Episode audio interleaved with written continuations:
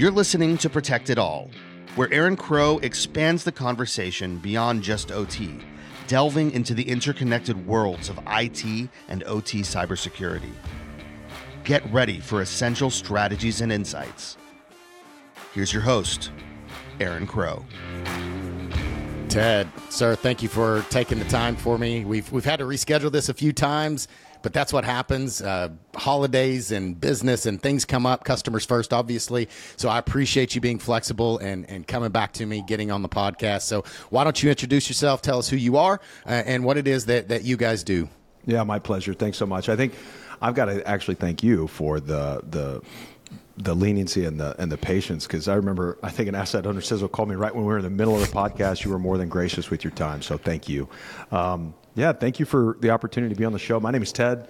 I'm a Houstonian. Um, I am the leader of a company called Security Gate, which I founded the better part of a decade ago, and on the on the premise that uh, cyber risk assessments, cyber control gaps assessments, uh, threat assessments, they were going to be a very important component of implementing products and solutions in the critical infrastructure sector. So, have a great team based out of Houston as well as Milan, and uh, really excited to talk about couple of the things that I think maybe haven't been chosen to talk about on your podcast. Thanks for the opportunity. Yeah, man. So, really high level, what is it that you guys do in these asset man? How do you help people with uh, doing assessments and really diving into where they are and, and understanding where they are? Where do I need to go from a from a third party perspective? Yeah, so I think it's it's important to understand kind of what my purpose for founding the company, along with yep. my co-founder Sharissa Esparza. So.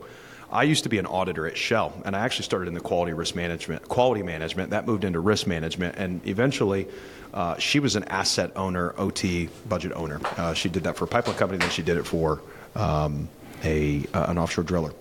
And so we came together because she had to certify the world's first rigs at Shell to a known uh, cybersecurity standard. She said, "Hey, how, how did it how did it work when you were at Shell?"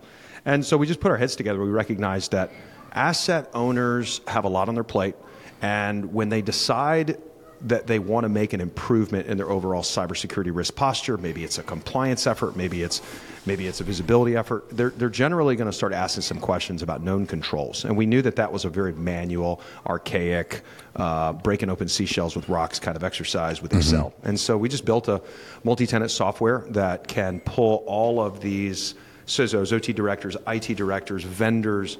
You know, think of us as some people call us a GRC for OT. Um, mm-hmm.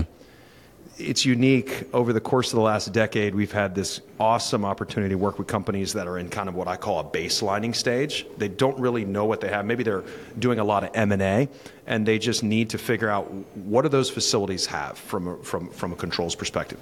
Um, and then there's other customers that have been accelerating drastically their digitization and the decentralization of the overall risk management process and so we, we help in both and so I always tell people that our business model is we are a licensed software as a service that we sell to enterprises, right? Um, in an right. revenue capacity. That's, that's like the investor answer. Um, but if I was going to tell the average person that doesn't really understand that, I would say we are in the business of marriage counseling for OT and IT. Because right now there's there's and this is a huge topic that I don't think I think some people talk about IT will never converge and we must converge. Yeah. You know, there's so many sides of the story. The truth is, this is an extremely diverse asset asset owner base.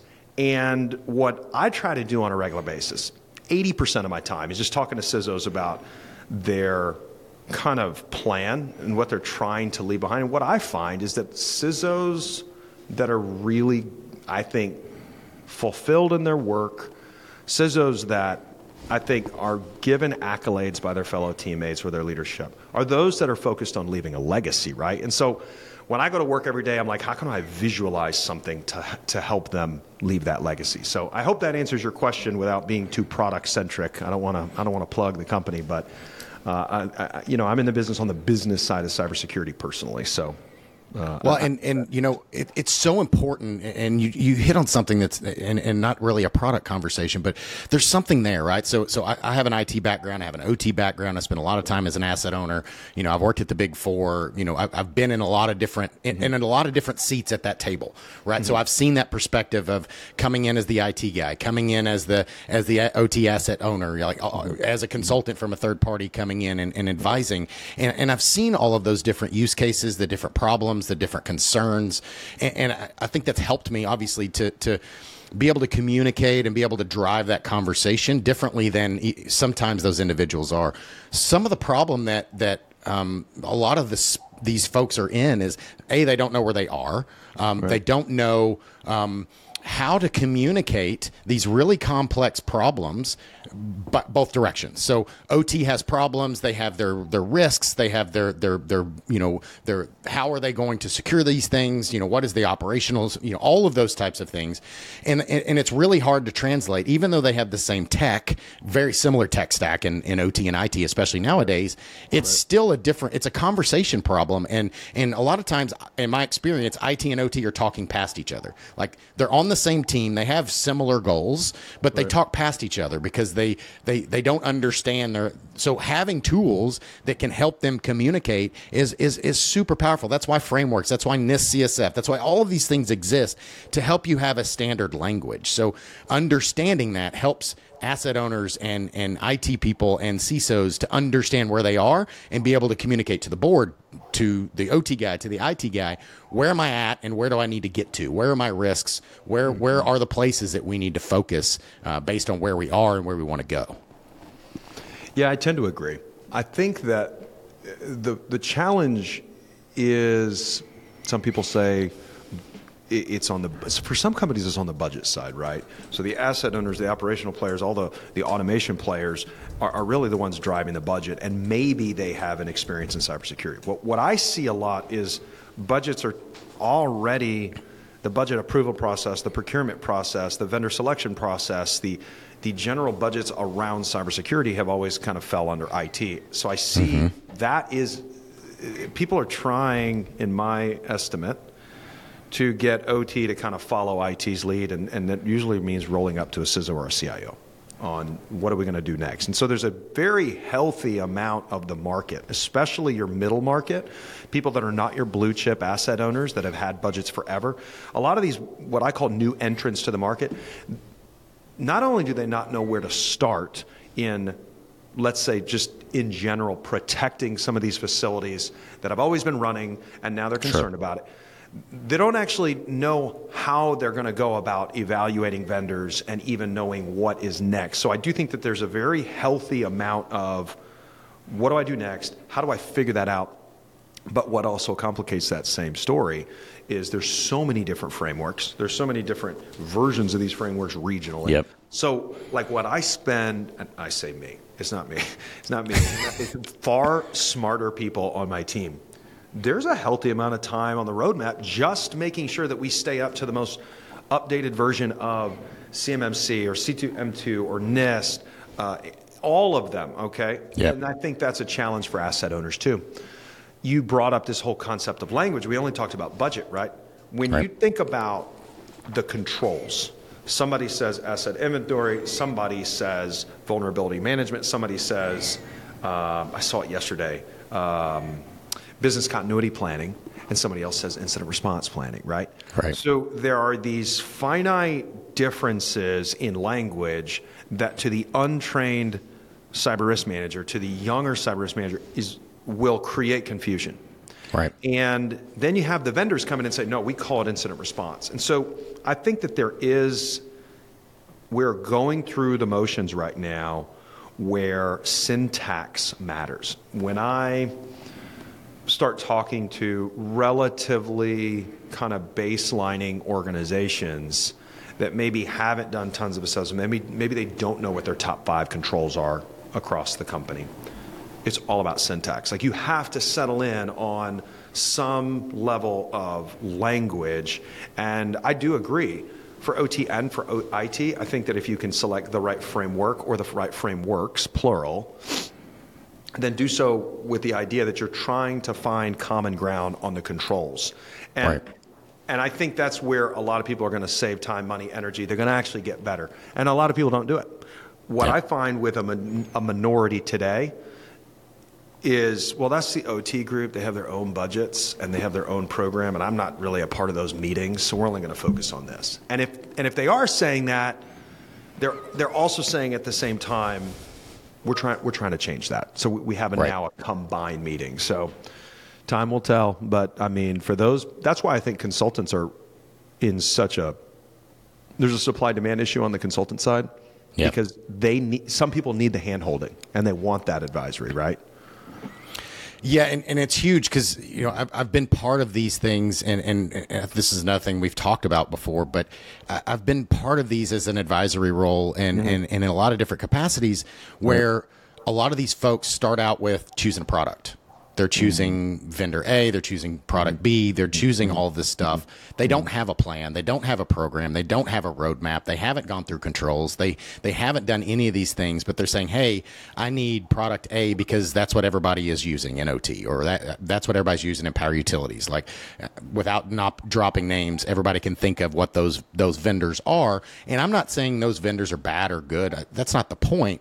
It's like, you know, y- that's not necessarily solving your problem. Like it's hard to, you know, it's like going to going to Home Depot and and you you want to do some work at your house, but you don't know what work you're going to do, and then you just start buying tools. Well, I'm probably going to need a drill. I'm going to need, you know, uh, uh, an impact wrench and all this kind of stuff. But you're going to pour concrete, like do you do you actually need the impact do you actually need you know are you buying the tools that are going to fix the problem that you're trying to solve when you don't even know what the problem that you're trying to solve is yet but you're already buying toolkits which some of them may work some of them may not but maybe they're not the right tools because you haven't gotten clear on what you need to do and what problems what risks that you have in your environment I got a so I'm the coach of my son. Great example.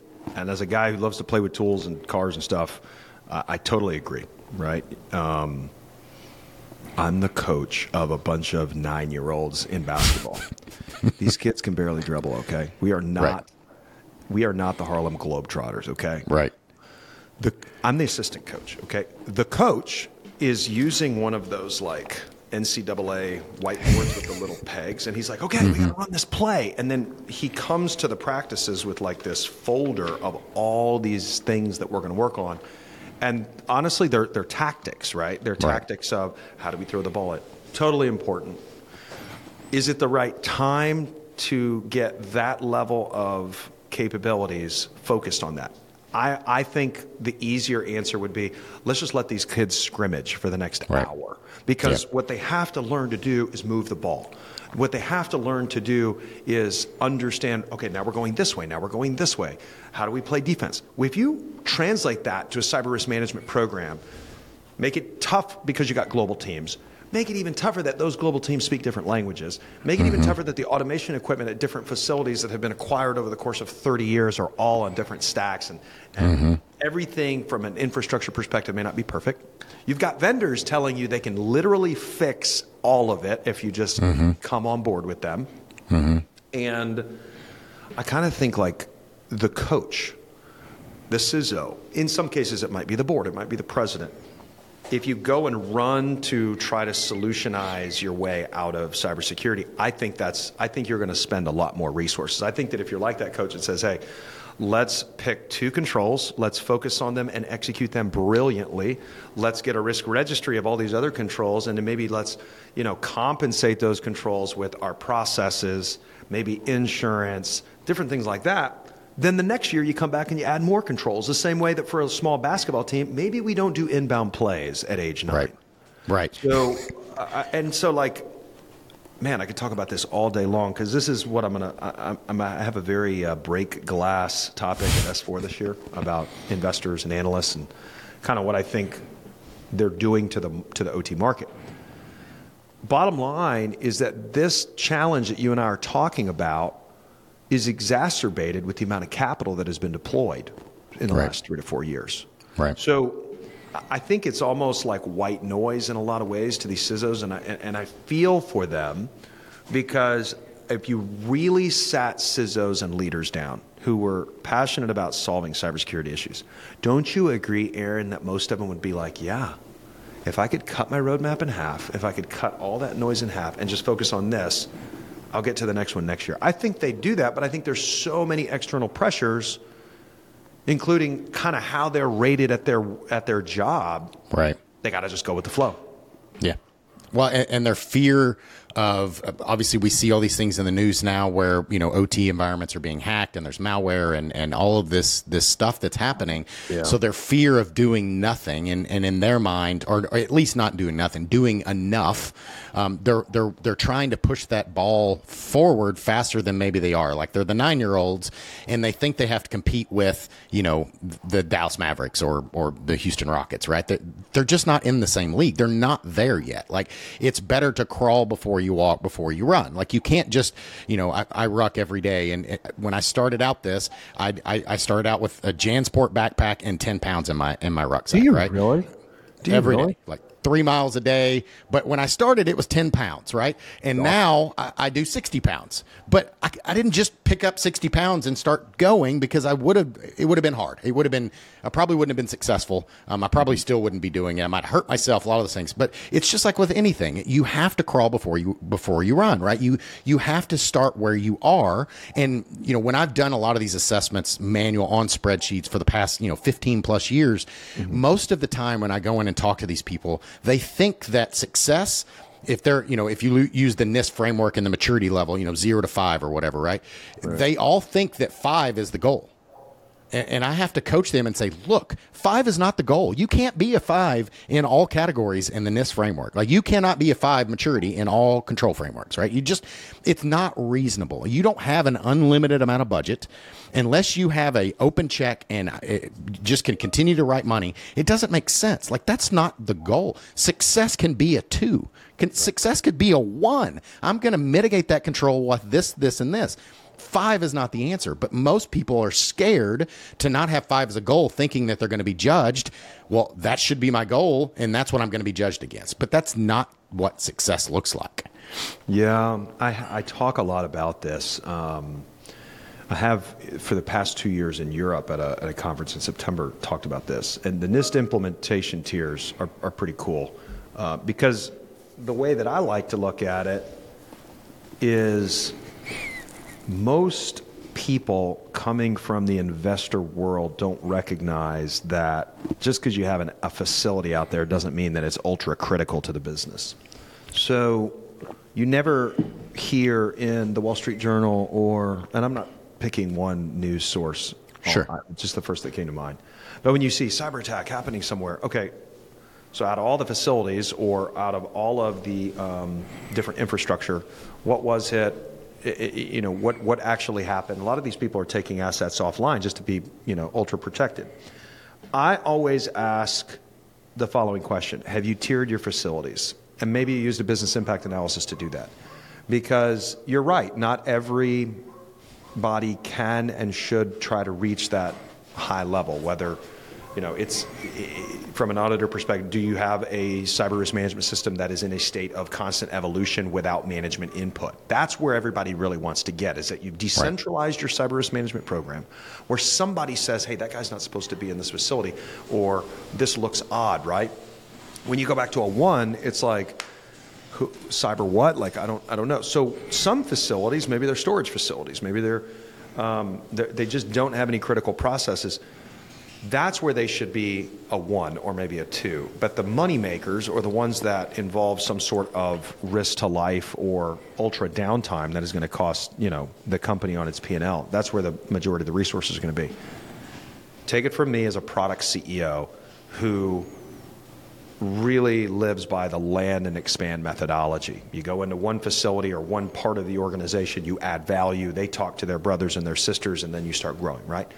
The problem that I think the OT market has, and I'm going to dive into this over the course of the next couple months, is that somebody didn't tell investors about how OT doesn't scale like IT.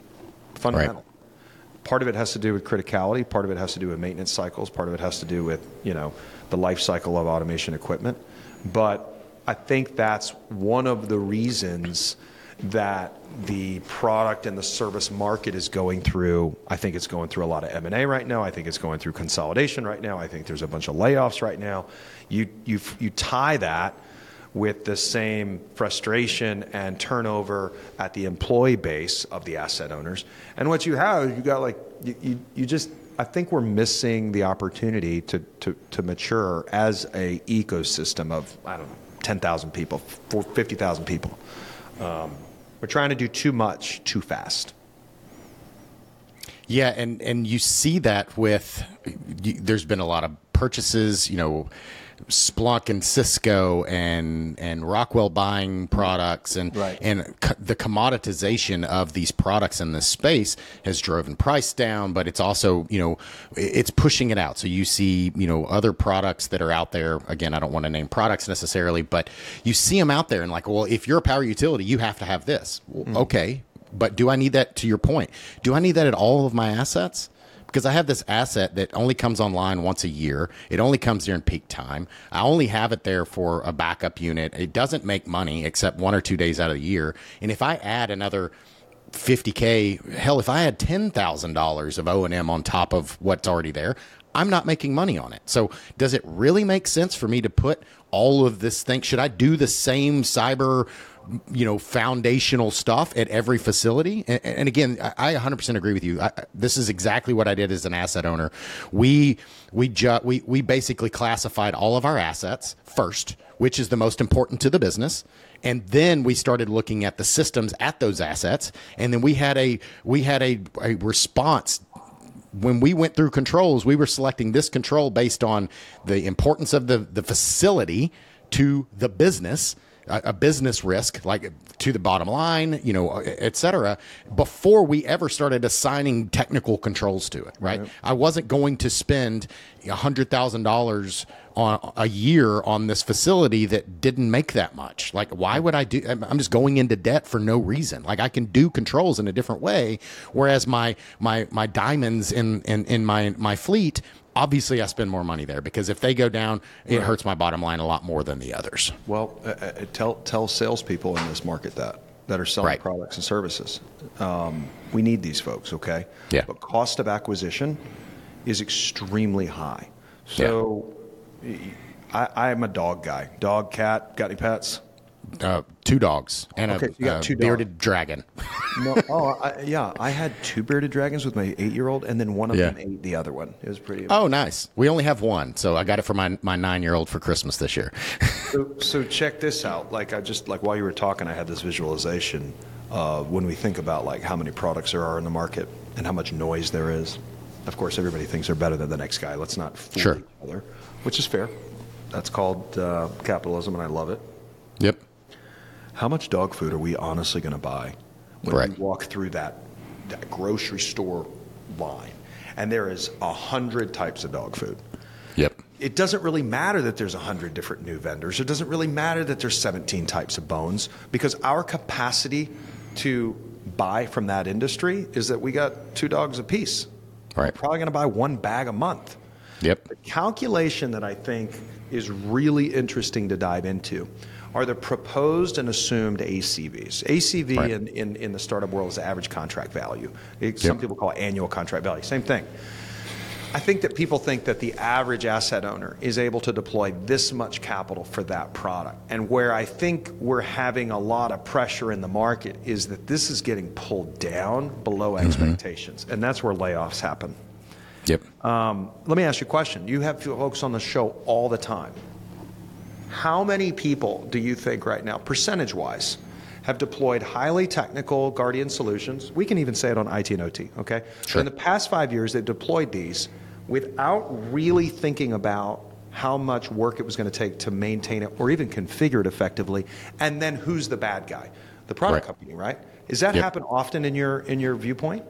Happens a lot. You know, one one of the larger programs I did in, not too far in the past, that was one of the big pieces. Like there was this huge capital budget to deploy technology, but then luckily I'd seen I had the foresight to really push this, but we had this whole conversation around transfer to ownership. Who is going to take this baton after I install it? And and why did I have that that foresight? It's not because I'm brilliant. It's because I'd seen it firsthand. I when I was an asset owner, I deployed a whole bunch of technology and nobody was there to take it and make take the make the value out of it. So we they weren't getting the benefit that they were expecting because they weren't focused on it. I had my entire team focused on deploying at these new power plants and, and deploying this technology at these power plants and, and, substations, but nobody was behind me getting the value out of the products that I just did. Right? I, I, it's it's I tuned it up the first time, but nobody was maintaining the the the, the maintenance of the vehicle after the fact. It's funny because and this is not a knock to the incredible innovation that the industry has had in the past decade. Yeah. I mean, hats off to some real great stories about asset owners being protected, whether that's with great service or whether that is with great products in the market. But uh, I'm, a, I'm a car guy, and in cars and racing, you want to get around the racetrack as fast as you can one thing I know because I'm, a, I'm generally a novice moving into amateur, sometimes too much speed or too big of an engine or too big of a car almost always, always, always lowers your lap times if you can't handle that car. Right. So you got to start with a slower car. You got to start right. with, a, with a slower. Uh, you can actually gain more speed in a car that doesn't have as much momentum, that doesn't have, have as much horsepower. The same right. applies for any sort of program. I don't care if it's a basketball team or if it's a cyber risk management. Now, where I think it's really interesting, I would not say the same about safety. I would not say sure. the same about quality because yeah. there's a certain standard, and if you don't meet it, then you, you can't do business, right? right? Do you think cyber has that same standard, or do you think that's the CISO? I'm just kind of riffing now. You know, I don't think that, right? I, I think unfortunately that that people are wanting the higher horsepower because they think that makes them better, mm. right? They think that the best technology is going to solve the problem. And whether it's, again, to your point, I think there's amazing technology out there. I've, I've worked as a, as a vendor, I've, I've implemented pretty much every OT product in, in the marketplace, or at least a, a high percentage of them, and they're all great. Um, they all have use cases and benefits. But again, it's it, I use this analogy all the time, right? It's I can go buy, I can have all the best woodworking tools in the world in my garage, but it is not going to build any furniture for me. I have to take those tools and and get the wood and and build a design and take it and turn use those tools to do the thing that they do really well, but I still have to wield them. And if nobody is wielding those tools, they're going to sit there and do nothing. It is not going to provide any value. Yeah, what's interesting is so I have a unique vantage point of the market, which is a lot of people that I talk to, I talk to because they're at some point of a transition in their in their maturity program in the way that right. they're thinking about cyber, and so they either want to they want to get started and jumpstart something, or they want to digitize it, they want to accelerate it, and so you know they often in some way, shape, or form are running assessments and there's probably 20 different, I don't mean frameworks, there's 20 different types of assessments you can do. And then there's 50 plus frameworks you can use to do those. Right. Um, where was I going with this before I got off? Um, the assessments, the working with them, folks. Yeah. The majority of them, when they're in that transitional period, I would be lying if I said 50% or more had previously implemented a really expensive solution for whatever reason, it didn't match their expectations that they were either promised or they promised themselves. Yep. And now they don't know what to do. So the majority mm-hmm. of people that are in some sort of transition, okay, and this is a totally different topic, that I'm not going to say sours their perspective on the market, but it does incorporate one constant. Everybody wants to drive efficiency to the next layer of implementation or product mm-hmm. purchase. So if somebody's been spending, let's say, 200,000 a year on this given set of controls, if they're not ultra pleased, they're going to want to spend 160 the next year and they're going to change right. vendors or they're going to change yeah. strategies. So I see that a lot. And the, the reason is because I'm at a juncture where people are trying to digitize or trying to change. If everybody that is trying to change is also trying to save more money, then I ask the market, is that because top line budgets are lowering or is it because they're they're trying to use the same amount of budget across more controls? Or are they actually just trying to save money left and right by getting rid of things? These are the questions that I propose to market leaders, the, the right. investors in the market, um, the product leaders, the VP of sales, the CTOs, the CPOs. You know, the, the idea that the more that we build as a collective audience uh, or a collective worker bees of innovation, I don't think there's a one for one ROI on everything that we build. You got to, it's almost as if we got to pace ourselves in this market. Mm-hmm. We have to stop thinking about what's my roadmap for the next 12 months, and we need to start thinking about what do I want to be true in 10 years. And I, and I think that asset owners respect that perspective, at least the ones that are going to be most successful are. I think we've run really fast as a group of people, including asset owners. Mm-hmm. And I mm-hmm. think right now we're all just kind of like taking our breath. We're on that ruck march with you, and we've got 60 pounds on our back where, where right. you're like pacing along, you're fine. The rest of the rest of the industry is winded, and I and I yeah. think we're seeing that. We're seeing it with layoffs. We're seeing it with stock prices. We're seeing it with M and A. Um, yep. Just a couple of my perspectives. I don't know. So, so how much of that do you see? And I have a perspective. I want to, I want to get your perspective on it. How much of that do you see that they, the asset owner or the CISO is blame, really, you know, looks that year after they've implemented or two years or whatever, wherever, whatever that junction is, they're looking at that and they see it as a failure, but they blame the product or the implementation or the vendor versus how, how, my point around this is I think you can take an inferior product if you spend the most time with it and actually devote the effort to it. It would be you would get just as much use or maybe more than trying to switch it out for the the newest, latest, greatest bells and whistles, etc. In my experience, it's usually not the functionality that's the problem. It's the it's poor implementation or at least poor use. Again, it's not the tools in my garage building the wood that's the problem. It's me not using them correctly. Workforce management automation, digitization. Um, I think there's a lot of product finger pointing. Hey, right. that, that, solution just doesn't really digitize and automate the way that I had thought it would. I, I'll be the first to raise my hand and say that some cyber risk assessment programs are, are so intricately developed manually by ultra smart people, you can't have one solution uh, that connects to everything. And if you did, you wouldn't want it to. And that's on the IT side, right? So I right. think that in a lot of ways, if you're trying to automate, digitize, scale, like all of this, a lot of it is in software and a lot of it is services, truthfully. I, I yeah. think that the asset owners are seeing that as a miss in the market. I know that right. because that's what we're, we, you know, I dove into about four years ago this idea of configurability for my own team, and it's working because whoever can configure the best recognizes that asset owners all do things differently. I, if I could right. tell you the number of NIST CSF or IC, ISA IEC 624433-2 or maybe ISO that they took the, the standard or the framework and then they changed it. Mm-hmm. I think that the digital solution world from a lot of our market incumbents they just can't keep up, especially not yeah. in this space. That's where I live, so I, I, will say, from a product perspective, I think that, that there's a lot of finger pointing. It says that solution didn't do what it, it can't keep up with us in our OT methodology. Right.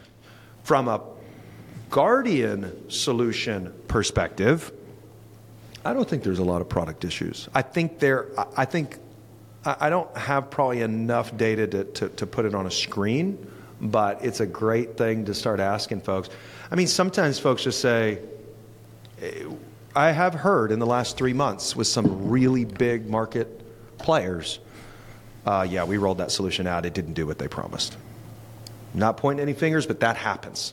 Sure. What I hear more is the previous CISO had deployed this solution and that was under this sort of risk management methodology, and we're not doing that. We're doing this. So I think it's harder to, to, to judge whether or not the Guardian solutions are fulfilling the tasks that they promised. Um, What I can say, without doubt, is that the price points are not achievable anymore. Right. And that's a different conversation on why we think prices continue to increase. It's, it's the same challenge that I think they have with scale, right? So um, I, I think that your general question is like, why are people shifting gears, going to different product types, maybe changing strategies? I think that the underlying challenge is qualified personnel within the industry. It's, right. um, I don't know. Somebody said this, like a, uh, it said before you self-diagnose yourself uh, depressed, make sure you're not surrounded by jerks. right. I, those are not my words, and it's not jerk. Right. It's actually something else. Um, yep. The same thing could be applied to before we self-diagnose that the last two years of our cyber risk journey were a failure. Let's take a look at the team that we had. Let's take a right. look at the strategy that we had, right? Before we say that we're not a carpenter, did we have a plan when we built that doghouse, or did we just start right. hammering nails? Right. I mean, so I, I don't know. I, there is de- the one thing I can confirm, Aaron, is that there is a shift right now. There's and it's twofold. There are, let's say, more mature asset owners that have been buying some of these new solutions since 2020 and they are battle scarred. They are hardened. Right. They are not going to deploy resources infinitely because they're told to. Okay? Right. But then there's this whole other group of the market segment that really, really screws up the math, and that is new entrants to the market that are a little bit lower on the on the on the on the revenue side. They're smaller cap companies, but they have the same risks, and they're starting to buy these. So if, man, some of the data that I'm going to show at S4,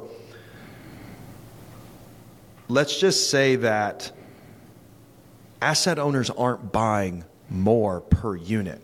The, the, the number of asset owners buying is increasing, and it's skewing the belief system of how valuable some of these products are. And how big the market is. I don't think we have an addressable market size problem. I think we're trying to we're trying to attack as much of the market as fast as humanly possible because right. that's what venture capital does. Sure. And when you when you when you don't really kind of hit the mark financially, what happens? Who who really gets hit when right.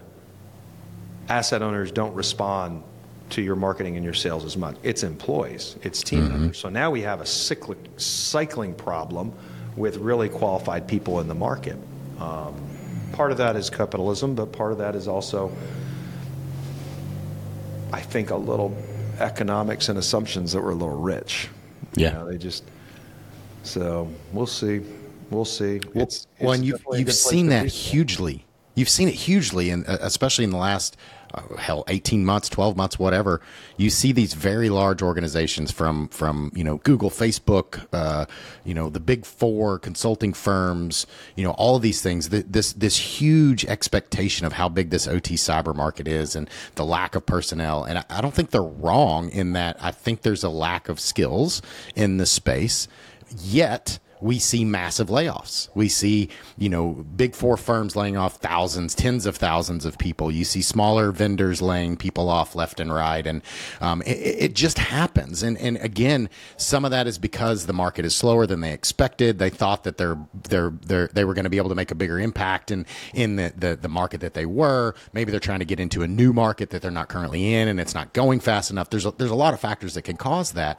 But to your point, a lot of this is being built up because of inflated expectations, inflated cost points, inflated the amount of buyers, how much they're willing to spend, how fast they're willing to spend it, and the scope that they're willing to test it out in. They, you know, they expect them to just deploy it everywhere. When a lot of these, in my experience, especially in the past two years, more and more folks are saying, I want to do this slowly. I want to do this at one or two facilities. I want to start it out small and yep. grow this thing. Um, it's a smarter way to Some of that's maturity.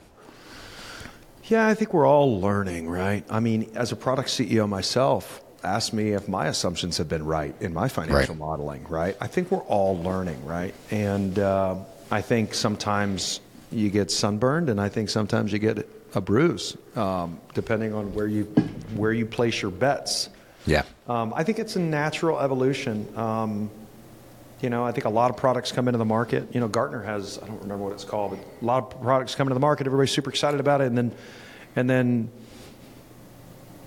I can't remember what it's called, but the, it, it, it's this downward swing in supply based on a downward swing in demand because yeah. people just kind of get over that. And so, where we are with various product types, I, I, think there's some really good analysis out there, and I, and I think a lot of it has been generally accurate.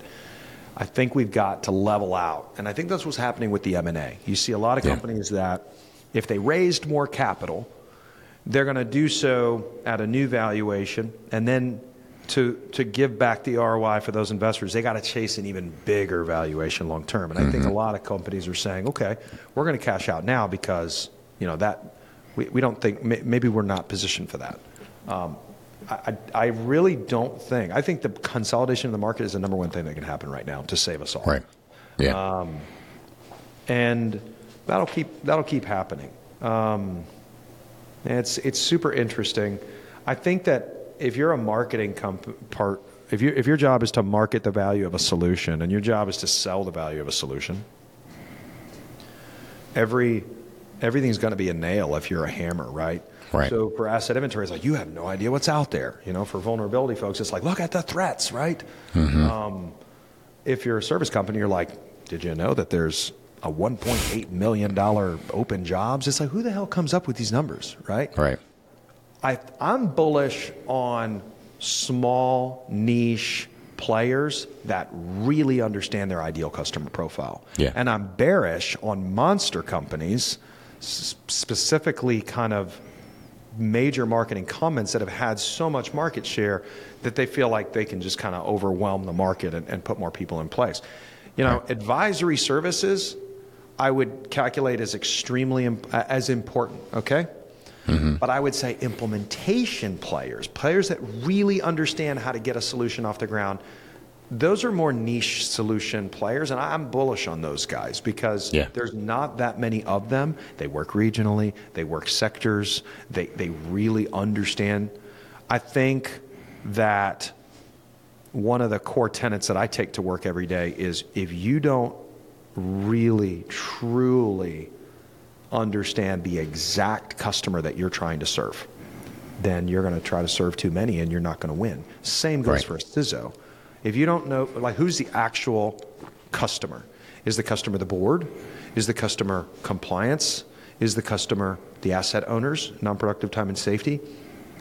Really good risk management programs, really good product and service companies, I think they answer that question like that and it right. permeates across the organization. I don't see it every day. I don't see it on the on the on the on the vendor side, and I don't see it on the asset owner side. And it's one of the top questions that I think helps illuminate whether you know a company in this market dynamics, where there's tons of dog food on the aisles, right? Mm-hmm. Whether we're gonna whether they're gonna make it or not. Yeah. Well, and, and it's so ironic, right? Is, is it's the same thing as it is, and you can break this problem statement down to very something very simple. It's it's like you know the dog food. Like, what do I need? What does my dog need? And getting clarity on what I'm looking for, right? And, and it's that same thing. If I need to lose weight, I can't just say, "Hey, I'm going to start working out." Like, what is my goal, and how am I going to get there?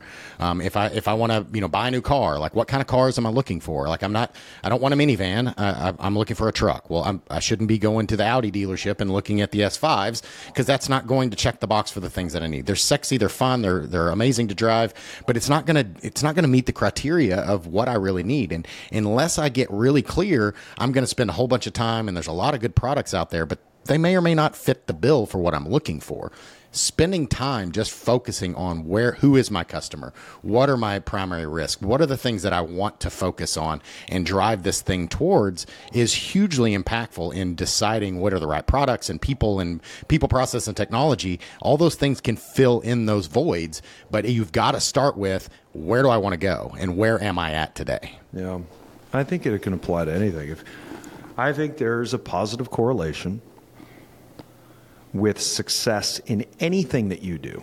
Right. And how specific you can kind of plan out what that looks like. Because if you get a really good plan, or what I, have always said and I didn't learn this till probably the last couple years, but going through the really tough job of planning requires the leader of an organization to actually say no to a lot, a lot, a lot of things. Because when you yep. actually choose the path you're going to go down, knowing and having the confidence that that's the right path is preceded by thinking about all the other paths you could take and actually saying no. So I think that the power of the critical sector cybersecurity leaders, and it is illuminating right now, is mm-hmm. their power of no.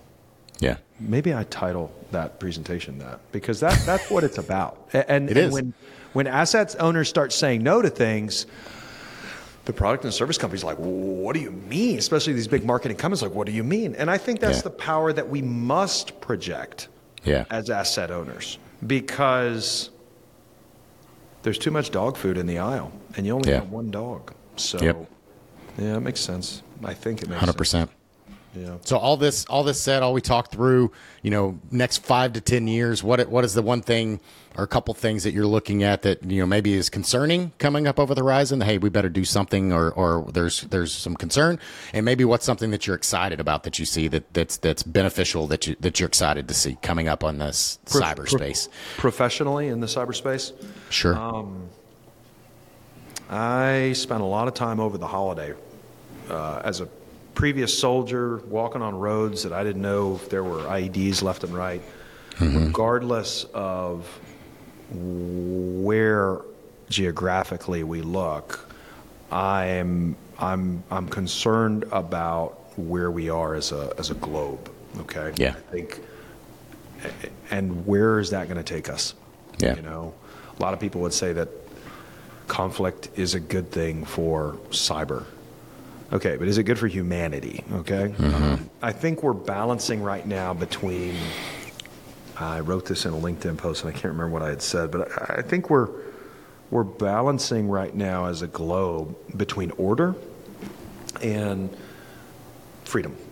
Fundamentally, I think some countries want to be free to think, act, do what they want to do, and and others are saying you have to be, you know, there needs to be more order. Um, that balance, I think, is going to play with the cyber industry a lot. I think that there's mm-hmm. no doubt that the addressable market will continue to increase. It will be interesting to see how supply and demand curves feed off that. Um, we had a lot of global conflict in early 23, and markets were not moving. So mm-hmm. I don't think there's a positive correlation just because there's global chaos or global conflict that everybody's going to buy more cyber. I don't. I don't mm-hmm. think so. So, you know, that's one of the things that I think is is concerning. Um, the thing that is encouraging to me is I see the market coming.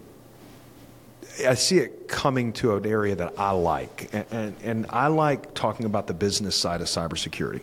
I, am you know, I'm not a guy that uh, has bought uh, PLCs off of Amazon and set up, you know, workstations and you know critical infrastructure and automation in my living room. It's just not yep. a skill that I have. It's not really that's not my passion.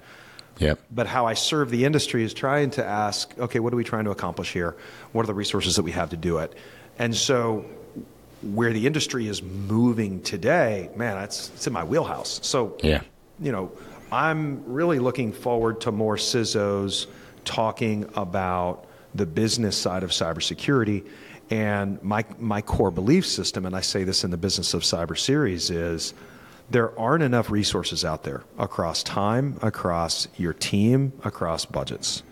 Yeah. But the threats, the risks, the business impacts of those risks, they still exist. And I think they're yeah. growing. So at some point, you know, leaders who deploy resources uh, should be thinking about the business side of their job, and they are. And so yeah. I think that's a positive. And I think over the course of the next decade, we'll see more non technical leaders understanding cyber. Um, I don't think we're going to stop hearing about the threats and all the marketing, sure. right? Which is fine. But I do think that we're moving as an industry towards a more sustainable state of cybersecurity, similar to what we've seen in the safety industry mm-hmm. similar to what we've seen in the legal industry, similar to what we've seen in the um, privacy industries that mm-hmm. support these big companies. So right. cyber is a business problem now. It wasn't, let's say, in every boardroom 10 years ago. Right. And so I think that's a positive. So that's yeah. my I'm concerned about where the globe is going, but I'm also confident in the people that are charged with protecting it. Yeah.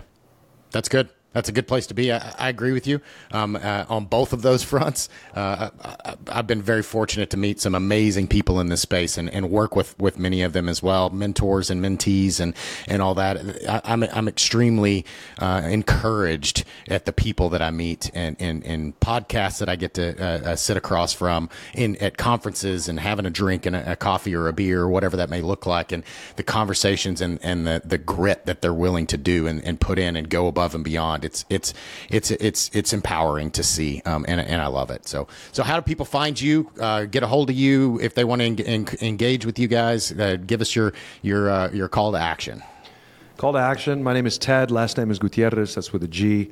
Um, you can find me on LinkedIn. I've got a podcast uh, that I call the Business of Cyber Series. It's every Tuesday at 10 a.m. Central Time, and we talk about the business side of, of cyber. So um, I love LinkedIn. I love what we're doing as a community on LinkedIn. The, the most awesome thing you can do is, is connect with me, follow me, like a piece of content because what it does is it helps me understand what, what does the market really want. That's my job. I'm a servant yeah. of, the, of, of, those people and, and putting out content like you are, Aaron. Um, it's, it's important to get feedback. So that's how you can find me. Uh, appreciate the opportunity, Aaron. Let's go let's go build great companies and, and, and help asset owners and just keep working. Absolutely. I appreciate it, man. Thank you. Uh, thank you for coming. And, and I'm glad we are able to, to get the schedule figured out and, and, and knock this one out. So thanks a lot. And uh, I'll, I'll, put all the, sh- all the details and stuff in the show notes. Um, so uh, thanks again, man. My pleasure. Thanks for joining us on Protect It All, where we explore the crossroads of IT and OT cybersecurity. Remember to subscribe wherever you get your podcasts to stay ahead in this ever evolving field. Until next time.